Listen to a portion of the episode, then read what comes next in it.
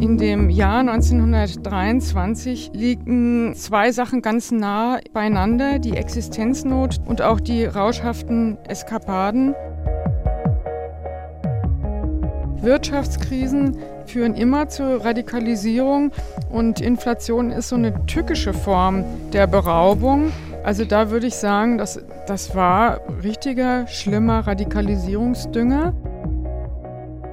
Dass wir daran denken, hat natürlich eine Berechtigung. Es ist 100 Jahre her und es war ein dickes Ding. Plus, wir haben jetzt eine hohe Inflation. Hohe Inflation ist was anderes als eine Hyperinflation. Gott sei Dank. Das große Ganze. Der gesellschaftskritische Podcast von MDR aktuell. Hallo zu dieser 31. Folge des Großen Ganzen, der ersten im neuen Jahr 2023, eines, das sich für eine historische Rückschau anbietet. Mein Name ist Lydia Jacobi, zusammen mit meinem Kollegen Tobias Barth mache ich diesen Podcast. Herzlich willkommen. Wir schauen zurück, denn vor 100 Jahren begann ein Schicksalsjahr der Weimarer Republik. Vom langfristig wirkenden Trauma ist da die Rede, wenn Stichworte wie Inflation und Radikalisierung von Teilen der Gesellschaft fallen. Große Themen, die 1923 auch und gerade für heute interessant machen.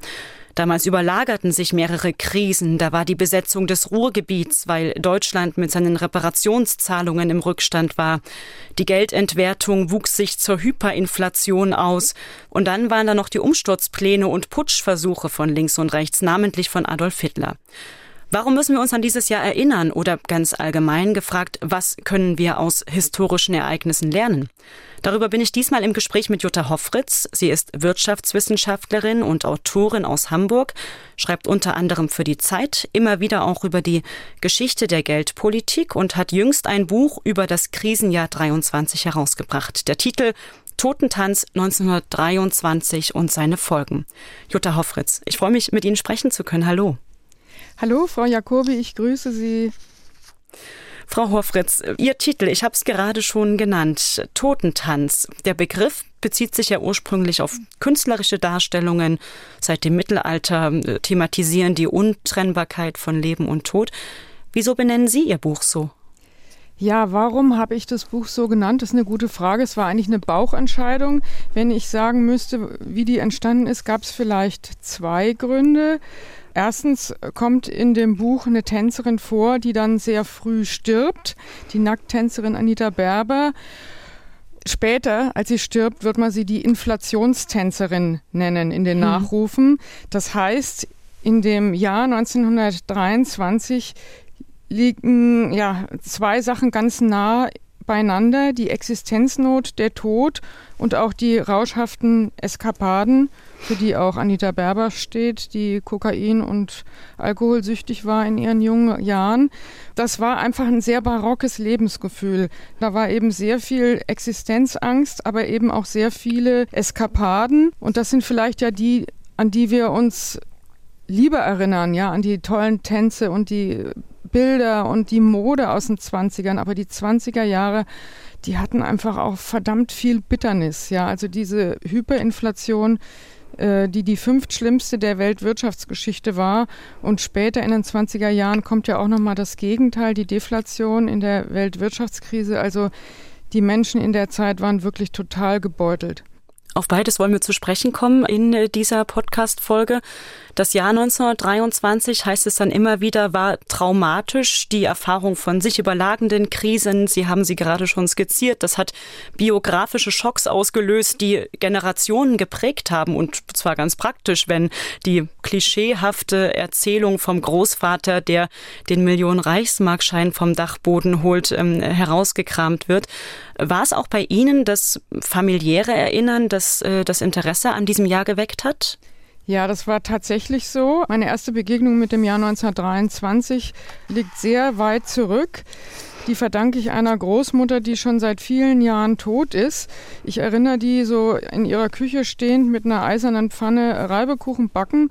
Und irgendwann kam dann mein Großvater, deutete auf die Pfanne, da stand sowas Gold gab ich für Eisen hin. Also die war offenbar im Ersten Weltkrieg verschenkt worden an Hausfrauen, die ihre Kupfergeschirre äh, geopfert hatten, um, ne, dass man damit Kanonenhülsen bauen kann. Also Oma schwenkte diese Pfanne, die sie sicher nicht aus Patriotismus und Kaisertreue aufbewahrt hat, sondern weil man darin so gut backen konnte. Und sagte, dann sagte mein Opa, na, eure Oma war ja eine ganz wilde Hummel. Ne, erinnert euch doch mal, als sie jung war und zur Ausbildung fuhr, hat sie doch tatsächlich ihren Eltern ein Telegramm geschickt, äh, schickt mir eine Billion oder ich hau in den Sack. Holla, ja. Also damals, ich war unter elf, dachte ich, Mensch, die Oma muss ja eine ganz schön extravagante Dame gewesen sein in ihrer Jugend. Es wurde mir dann zwar auch erklärt, dass in der Zeit Inflation gewesen ist, aber richtig verstanden habe ich es eigentlich erst im Volkswirtschaftsstudium. Da habe ich gemerkt, dass meine Oma, die 1923 18 war und echt in Not offenbar, also die, die lebte als 18-Jährige allein mitten im Zentrum des Orkans, denn aufgewachsen war sie in Duisburg und sie wurde dann zu Nonnen in der Umgebung geschickt, um dort Handarbeitslehrerin zu werden. Und offenbar ist sie mit ihrer monatlichen Rate nicht ausgekommen und war richtig in Existenznot. Und so kam dieses Telegramm, das in meinen Ohren immer wieder klingt. Ne? Also damals fand ich Oma crazy, jetzt weiß ich, die Zeiten waren eigentlich verrückt. Mhm. Und im Volkswirtschaftsstudium habe ich gelernt, dass das eine ganz, ganz, ganz schwierige Zeit war. Es war ja eine Zeit, wo sich ähm, verschiedene strukturelle Konflikte, Notsituationen miteinander verschränkt haben. Da war der Vertrauensverlust in Währung und Regierung, die kurzsichtige Kriegsfinanzierungspolitik, Umsturzpläne, Reparationsforderungen. Sie beschreiben das ja in Ihrem Buch anhand von mehreren Einzelschicksalen. Äh, worin liegt da das besondere Erkenntnismoment, wenn es eigentlich so große strukturelle Fragen waren, die da aufeinander trafen? Ja, also ich habe gemerkt, dass mich das sehr berührt hat, von meiner Großmutter zu erfahren. Und ne, ich hätte das als Volkswirtin, hätte ich das natürlich auch als äh, volkswirtschaftlichen Abriss schildern können oder als historischen Abriss.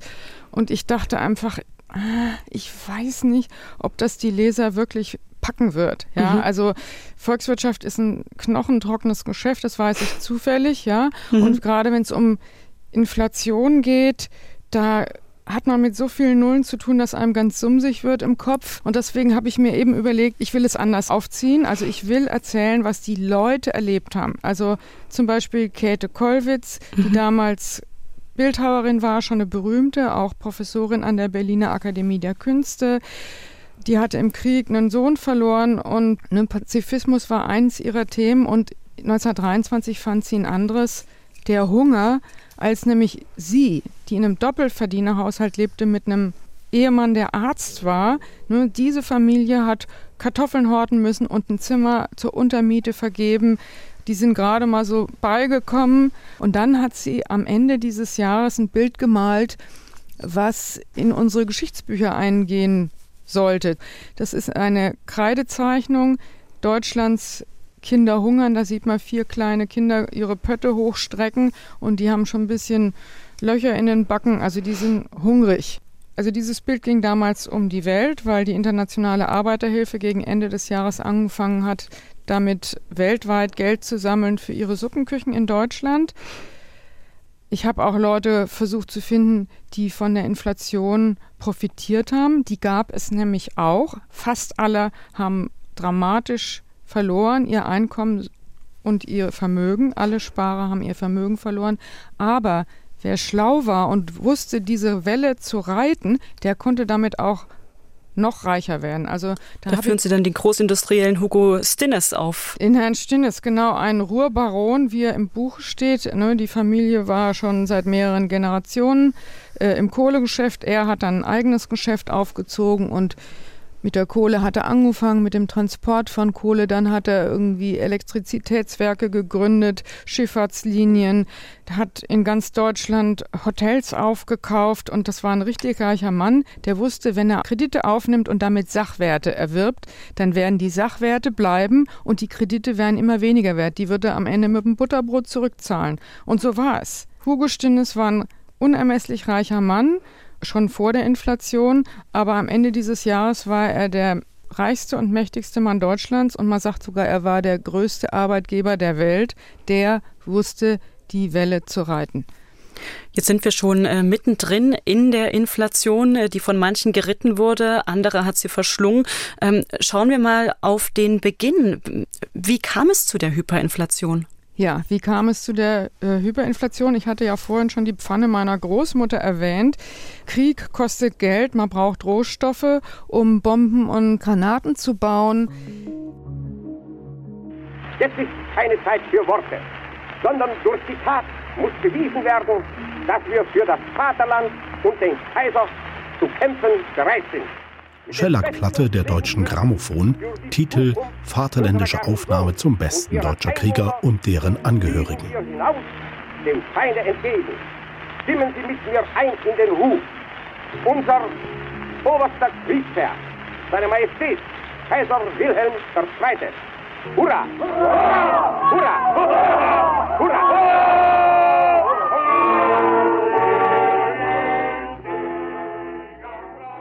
Das Erste, was im Krieg passiert, ist, dass Kredite aufgenommen werden. So war es auch in Deutschland. Deutschland hat den Ersten Weltkrieg fast ausschließlich über Anleihen finanziert, äh, anders als England, äh, ne, wo es eine stärkere Steuerfinanzierung gab. Das lag an einem Geburtsfehler des Deutschen Reichs. Da hat man eine neue Entität gegründet, ein Deutsches Reich und hat ihm aber keine eigene Steuermacht gegeben. Ja, also das Reich war von seinen Teilstaaten abhängig. Mhm. Und wir erleben es ja jetzt, wenn was finanziert werden muss, ne, die Bund-Länder-Konferenzen, wie hakelig das ist. Und im Krieg ist es natürlich schwierig. Da hat man lieber zur Anleihe gegriffen. Und da kommt jetzt die nächste Person aus dem Buch ins Spiel, der Reichsbankchef, den kaum einer kennt, weil die Akten der Reichsbank weitestgehend verschollen sind. Aber dieser Rudolf Hafenstein war ein Jurist und er war ein preußischer Patriot, wie er im Buche steht.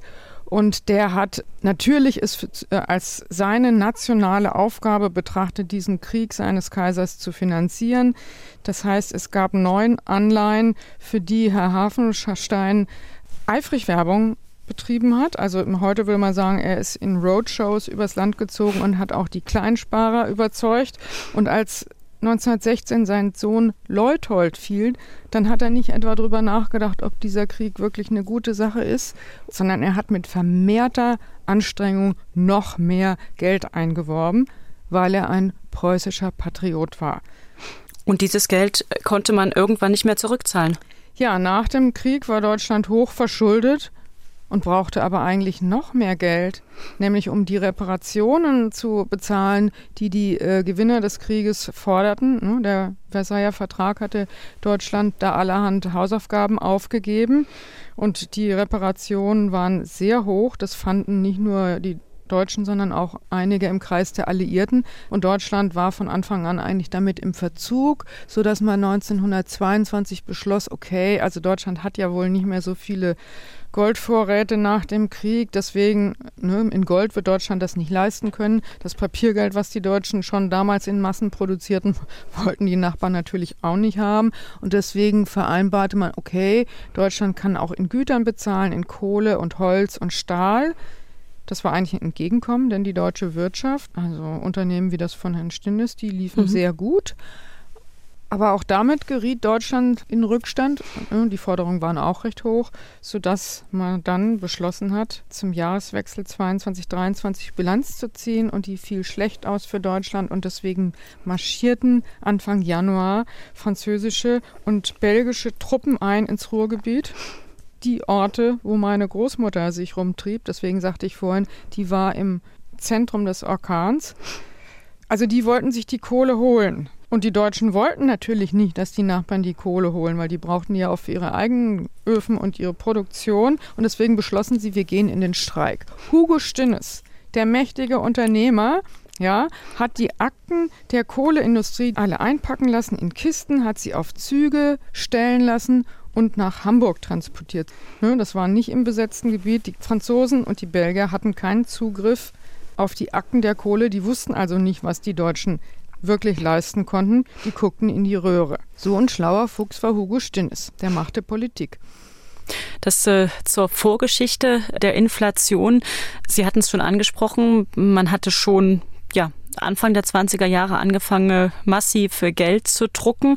Die Reichsbank war damals ja sehr eng an die Regierung geknüpft, konnten oder wollten weder die Finanzbeamten noch die Politik sehen, welche Folgen das massenhafte Drucken frischen Geldes haben würde. Doch, ich glaube, die haben das sehr gut gesehen. Also Rudolf Hafenschein, der Chef der Reichsbank, der war zwar von der Ausbildung her Jurist, aber ich glaube, so viel hatte er doch schon gelernt. Ich meine, er hatte ja ne, auch im Krieg schon gewisse Erfahrungen gesammelt, was passiert, wenn man die Geldmenge erhöht, ohne dass die Menge der Güter und Dienstleistungen wächst. Ne? So war es ja im Krieg. Man hat neues Geld gedruckt, um die Soldaten Frauen, Kinder und Witwen zu unterstützen und ne, die Wirtschaft am Laufen zu halten. Aber es wurde ja weniger produziert, was die Leute essen und benutzen konnten. So, also da gab es ja schon einen Inflationsschub. Also ich sag mal, der Brotpreis, den ich mir vorgenommen habe, so als äh, Inflationsindikator. Also das Brot kostete bei Kriegseintritt, das Schwarzbrot, 32 Pfennig. Bei Kriegsende 1918 äh, kostete es fast das Doppelte, nämlich 53 Pfennig. 1922 kostet es schon 3 Mark 90 und dann, als die Franzosen einmarschierten, da kam ja dann gleich auch ein bisschen Panik dazu, das roch nach Krieg, da gab es sofort einen Preisschub und ähm, vor 100 Jahren kostete der Leib Schwarzbrot 250 Mark. Das ist natürlich eine Hausnummer. Mhm. Wenn man das vorhergesehen hat, Sie sagen, ähm, Herr Hafenstein war ja ein gebildeter, auch volkswirtschaftlich gebildeter Mensch, warum hat man trotzdem weiter und weiter frisches Geld gedruckt? Warum hat man das in Kauf genommen? Aus Staatsräson. Also Hafenstein, ich erwähnte es bereits, war ein Patriot und es gibt, ne, also nicht alle Briefe äh, von damals sind erhalten, aber es sind Briefe übrig. Und da gibt es Briefe, wo Hafenstein schon darauf hinweist, was das alles mit sich bringen kann, wo er aber sagt, andererseits kann man die Not, also die Industrie im Ruhrgebiet und die Menschen im Ruhrgebiet ja nicht hängen lassen und deswegen müsse dieses nationale Opfer gebracht werden. Mhm. Ja, und viele dachten so. Ehrlich gesagt, so eine schlimme Inflation hatten die eben vorher auch noch nicht erlebt. Mhm. Sie wird ja im Laufe der Geschichte in der Beschäftigung mit der Inflation äh, von manchen Historikern und Historikerinnen als Trauma der Deutschen beschrieben, das dann letztendlich auch eine besondere Affinität zu Stabilität und ausgeglichenen Staatshaushalten begründe. Wie konnte die Hyperinflation der 20er Jahre denn eine solche Wirkung bis heute entfalten? Also ich äh, halte diese These für durchaus plausibel. Hm. Das sehen Sie ja an mir. Also ich habe dieses Erlebnis meiner Großmutter bis heute im Kopf behalten. Es hat mich mein ganzes Studium begleitet und ehrlich gesagt, wir hatten ähm, 2012 so einen Fall, wo der EZB-Chef Draghi als Reaktion auf eine andere wirtschaftliche Katastrophe den Geldhahn weiter öffnete und den Satz sagte, er würde tun, was immer notwendig wäre, whatever it takes. The ECB is ready to do whatever it takes to preserve the euro. Mario Draghi, Präsident der Europäischen Zentralbank am 26. Juli 2012. And believe me, it will be enough. Und ich dachte so, oh, wir öffnen die Geldschleuse, ja, ohne Grenze.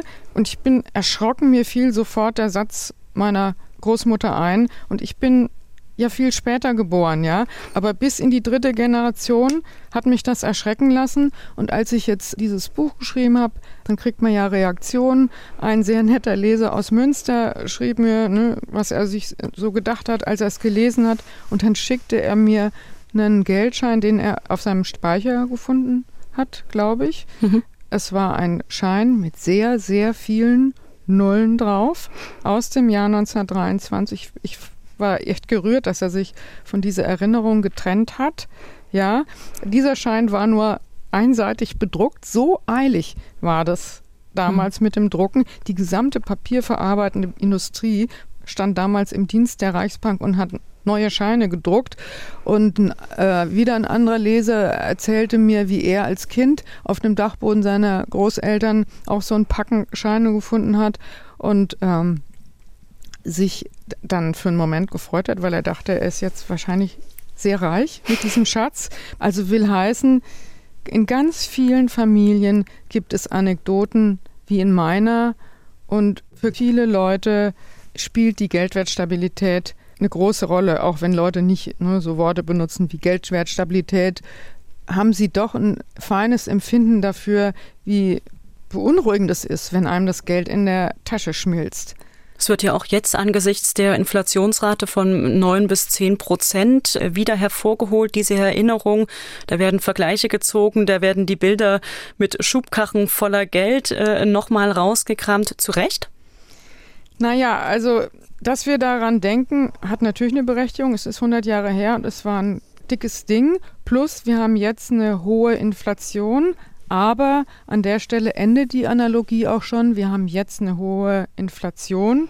Damals hatten wir eine Hyperinflation. Das ist ein Riesenunterschied. Ich versuche das mal plastisch zu machen. Mhm. Das Schwarzbrot, das ich gerne kaufe, kostete letztes Jahr 4,50 Euro der, der Kiloleib und jetzt kostet es, ich glaube, fast 5,50 Euro.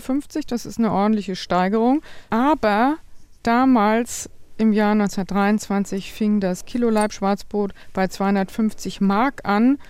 Und im November, als meine Großmutter mutmaßlich den Hilferuf nach Hause schickte, kostete der Leib Schwarzbrot 200 Milliarden Mark. So, das ist schon ein kleiner Unterschied. Also mhm. ne, hohe Inflation, die ist auch höher als alles, was ich bisher erlebt habe, ist was anderes als eine Hyperinflation. Gott sei Dank. Die Hyperinflation 1923 konnte letztlich durch eine Währungsreform beendet werden. Die Rentenmark wurde zunächst eingeführt. Als Gegenwert hat man landwirtschaftliche Güter, Gewerbe gesetzt. Und diese neue Währung fand ja im Gegensatz zu der vorherigen Vertrauen. Die Inflation war gestoppt. Ist das letztlich also ein Lehrstück darüber, welche Rolle Vertrauen, Erwartungen, also psychologische Momente in der Geldpolitik spielen? Ja, also ich würde sagen, diese Währungsreform war vor allem ein Lehrstück äh, in Sachen Psychologie. Denn also das war nicht so die reine ökonomische Lehre, die man damals angewandt hat, sondern eigentlich streng genommen ein Taschenspielertrick. Mhm. Ja, also vor dem Krieg hatte Deutschland wie fast alle äh, Länder eine Goldwährung. Das heißt, wenn man einen Packen Scheine hatte, konnte man zur Bank gehen und sich das gegen goldene Münzen eintauschen lassen. Diese Goldbindung hat Rudolf Hafenstein, der Reichsbankchef und Patriot, schon vor Eintritt des Krieges aufgekündigt, weil er wusste, Deutschland braucht Geld. Und nach dem Krieg war schlicht nicht mehr genug Gold da, um die Währung mit Gold zu decken. Was also sollte man tun, um Stabilität zu erzeugen bzw. vorzutäuschen? Was hatte Deutschland noch an realen Werten? Eigentlich nur noch das fruchtbare Land. Und deswegen hat ein Volkswirt dann so einen Entwurf gedraftet, gesagt, lasst uns doch die Währung mit Roggen stützen. Ne, pro so und so viel Kilo Roggen, die wir erzeugen, können wir so und so viel Geld ausgeben. So, das klingt erstmal total solide, aber es ist ein Taschenspielertrick, weil was hätte denn der Sparer mit seinen Scheinen gemacht? Er kommt zur Bank und möchte es gegen reale Werte eintauschen, sein Geld. Hätte man dann irgendwie ein Stück Land ihm über einen Tresen gereicht? Ich oder ein Sack Rocken? Oder ein Sack, Sack Rocken? Vermutlich eher nicht. Also es war eine Stabilitätsillusion, aber, und das ist das Entscheidende, sie hat gewirkt. Gehen wir mal von der Geldpolitik ein Stück weg. Es war ja auch diese Zeit, ähm, wir hatten es am Anfang schon ganz kurz erwähnt, in der das schillernde Kulturleben der goldenen Zwanziger, das uns bis heute mit seiner Vergnügungslust äh, fasziniert, erblühte. Was hatte dieser neue Hedonismus mit der Erfahrung der Kurzlebigkeit des Geldes, den Existenzsorgen und der damit verbundenen Momenthaftigkeit vielleicht zu tun? Ja, also es war ein sehr barockes Lebensgefühl, ein Lebensgefühl, wie, wie man das in Europa schon mal nach dem Dreißigjährigen Krieg entwickelt hat übrigens, ja. Mhm. Also es war die Erfahrung der Existenznot oder Existenzvernichtung, Todesfurcht, Todeserfahrung, die den Lebenswillen und die Lebensfreude umso wichtiger gemacht hat. Also damals im Barock nannte man das irgendwie Vanitas Mundi, diese Todeserfahrung. Mhm. Und diese überschießende Lebensfreude, den Lebenshunger nannte man Carpe Diem, hasche den Tag. Und genauso war es nach dem Ersten Weltkrieg. Man hatte Tod und Elend erlebt und man feierte das Leben umso mehr. Das führte zu rauschhaften, enthemmten Eskapaden, tollen Tänzen, ja, und auch einer gewissen Enthemmung, was die bürgerlichen und sittlichen Werte anbetrifft. Aber auch das ist ja total verständlich. Also bis dato war es üblich, dass die Frauen sich aufgespart haben für den Ehemann. Aber die Aussteuer war nur also perdu. Ne, alle Sparkonten waren null und nichtig. Überdies gab es ja auch kaum Männer, die sie hätten heiraten können, weil so viele im Krieg geblieben waren. Und natürlich haben diese Frauen gedacht, also was immer mir meine Großmutter über Tugend erzählt, für wen soll ich mich aufheben? Wer weiß, ob es je für mich Ehe und Familie geben wird. Aber jetzt mal abends tanzen zu gehen mit dem netten Mann aus der Nachbarschaft, der mit einem Arm aus dem Krieg zurückgekommen ist, das ist was, was ich feiern und erleben kann. Und deswegen haben wir da auch irgendwie so eine gewisse, ja, also wenn man es böse ausdrücken will, einen Verlust von sittlichen Werten erlebt. Und wenn man es gut ausdrücken will, kann man sagen, dass die Emanzipation und die Befreiung irgendwie einen Riesenschub erlebt hat und dass damals Tänze und Kunstwerke entstanden sind, die wir heute noch gerne tanzen und anschauen mögen. Hm. Und auf der anderen Seite war da die politische Radikalisierung. Da gibt es ein sehr treffendes Zitat von äh, Stefan Zweig, dem Schriftsteller aus dem Jahr 1939, als er sagte, nichts hat das deutsche Volk so erbittert, so hasswütig, so hitlerreif gemacht wie die Inflation. Im Herbst 1922 drängte sich Deutschland immer näher an die Katastrophe heran schreibt rückblickend Arnold Bronnen, neben Bertolt Brecht einer der prononciertesten Vertreter der Theateravantgarde der frühen 20er Jahre. Das deutsche Bürgertum, das sich gegenüber den politischen Tendenzen einer revolutionären Demokratie vor vier Jahren so wenig anfällig gezeigt hatte, wurde plötzlich höchst anfällig gegenüber einem simplen ökonomischen Prozess, gegenüber der Inflation. In diesen Monaten, das fühlte ich deutlich, entschied sich das deutsche Bürgertum an den Urquell seiner Saga zurückkehrend dafür, dem Zeitenrad in die Speichen zu fallen. Um neue Kräfte zu gewinnen, suchte sich der geschwächte Teutone seine Rekonvaleszenz beim Himmel zu erborgen. Ist also eine schlechte Geldpolitik, die desolate Wirtschaftslage, direkt zusammenhängend mit äh, politischer Radikalisierung? Ja, da würde ich voll unterschreiben. Also Wirtschaftskrisen führen immer zur Radikalisierung und Inflation ist so eine tückische Form der Beraubung. Also da würde ich sagen, dass das war richtiger, schlimmer Radikalisierungsdünger. Ich, will, ich meine, es ist sicher kein Zufall, dass der Hitlerputsch am Ende dieses Jahres stattgefunden hat. Äh, es war ein Glück und Wunder, dass Hitler damals noch keinen Erfolg gehabt hat. Aber ich meine, dieses Erleben, dass man nicht nur im Krieg physisch in Gefahr ist, sondern dann hat man diesen Krieg überlebt und dann auf wundersame Art und Weise schmilzt einem das Geld in der Tasche. Also Keynes, welcher ein wichtiger britischer Ökonom war, John Maynard Keynes, mhm. sagte, Inflation ist eine total ungerechte Art von Besteuerung, aber eine, die selbst die schwächste Regierung erheben kann. Und genauso war es ja damals bei uns in Deutschland. Wir hatten dieses Reich, was keine eigenen Steuerkompetenzen hatte, immer bei seinen Teilstaaten betteln musste und überdies ja auch eine Masse Schulden abzuzahlen hatte. So, und dann haben die auf klammheimlich das Geld entwertet und wurden am Ende dieses Jahres so ihren riesen Schuldenberg los und die Deutschen konnten über diese Steuer gar nicht abstimmen, nagten fast am Hungertuch in der breiten Masse und ehrlich, das ist eine sehr, sehr schwierige Situation. Man muss schon sehr gefestigt sein als Demokrat, um da nicht an seinen demokratisch gewählten Regierungen zu zweifeln und sein Heil vielleicht dann bei einem starken Mann zu suchen. Ja, der Hitlerputsch äh, war Ende des Jahres 1923. Er ist misslungen. Die NSDAP wurde verboten.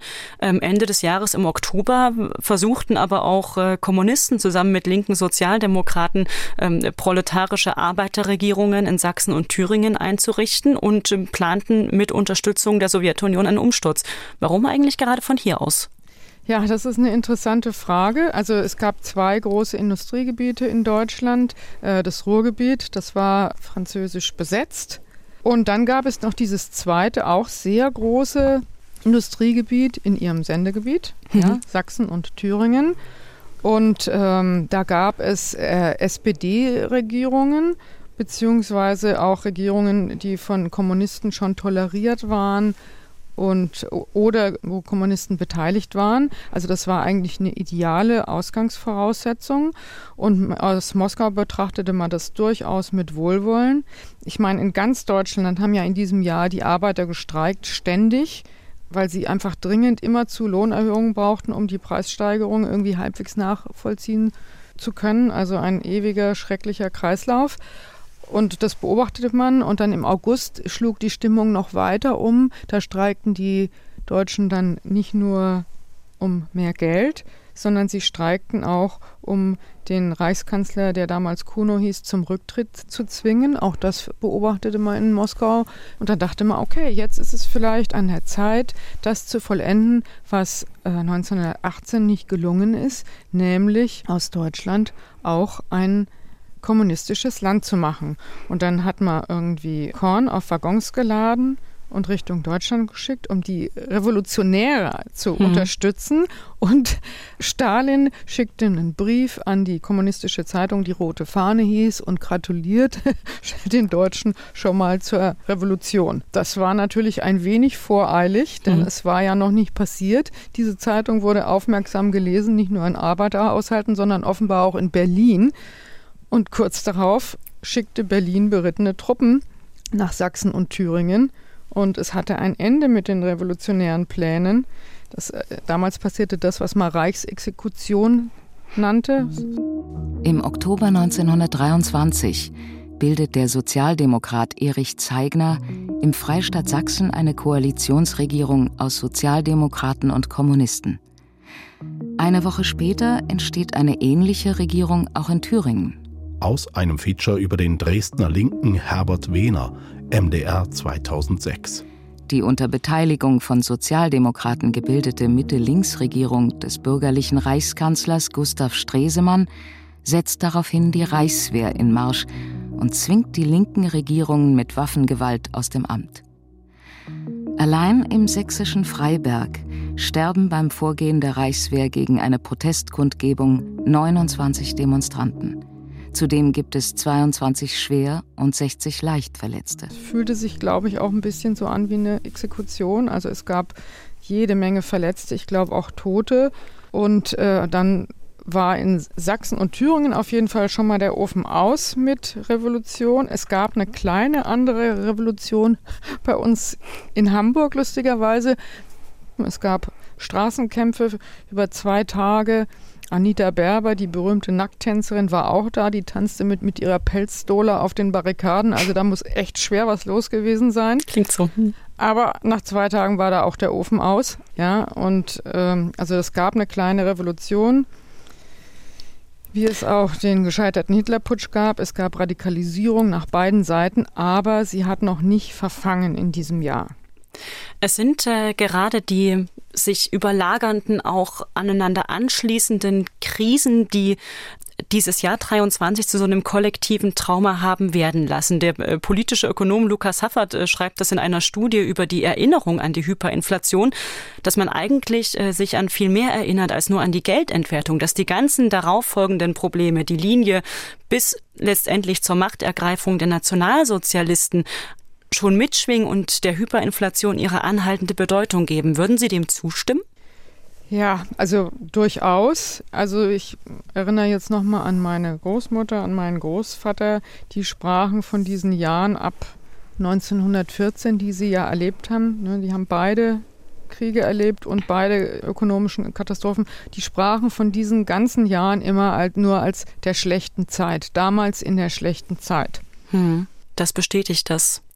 Ist das Jahr 23 dann für uns heute also auch ein äh, Lehrstück, wie aus einer Krise eine Multikrise wird, wenn man die Brände nicht ordentlich löscht? Ja, also Brände sollte man auf jeden Fall immer ordentlich löschen. Ich, also ich als Ökonomin ne, ziehe daraus natürlich vor allem den Schluss, dass man ökonomische Krisen nicht so lange laufen lassen darf und auch so ökonomische Fehlkonstruktionen nicht so lange dulden soll. Ich versuche das mal zu erklären. Ich hatte ja vorhin äh, auf den Geburtsfehler des Deutschen Reichs hingewiesen, ne? keine eigene Steuerautorität. Äh, und so ähnlich ist es ja jetzt auch in der Europäischen Union. Ja, wir haben diese Union, aber die hat keine eigenen Steuern. Das heißt, immer wenn wir äh, irgendwas Gutes machen wollen, dann müssen wir bei den einzelnen Ländern Konsens schaffen, ne, wer zahlt wie viel und das ist jedes Mal ein Hängen und Würgen. Und das finde ich schwierig. Ja, also wenn wir was aus 1923 lernen, dann ist es vielleicht das, dass äh, wenn wir solche politischen Entitäten schaffen, dann müssen wir die auch mit Geld ausstatten, sodass die nicht mit dieser ungerechten Inflationssteuer arbeiten muss. Gedanken und Analysen zum Weimarer Krisenjahr 1923 und seinen Nachwirkungen bis heute von der Wirtschaftswissenschaftlerin und Autorin Jutta Hoffritz hier im MDR Aktuell Podcast Das große Ganze. Frau Hoffritz, danke für diesen Blick zurück. Ja, ich danke Ihnen auch sehr äh, aus dem Norden in den Osten. Tschüss. Und danke Ihnen natürlich auch fürs Zuhören. Mehr zur aktuellen Inflation, woher sie kommt, wie sie enden kann, erfahren Sie in Kropps Wirtschaftspodcast mit Wirtschaftsredakteur Ralf Geißler und Reint Kropp, dem Leiter des Leibniz-Instituts für Wirtschaftsforschung Halle, zu finden unter mdraktuell.de und überall, wo es Podcasts gibt. Mein Name ist Lydia Jacobi. Ich sage Tschüss, gerne bis zum nächsten Mal. Das große Ganze. Den gesellschaftskritischen Podcast von MDR Aktuell gibt es zweimal im Monat auf mdraktuell.de, in der ARD Audiothek, bei YouTube und überall, wo es Podcasts gibt.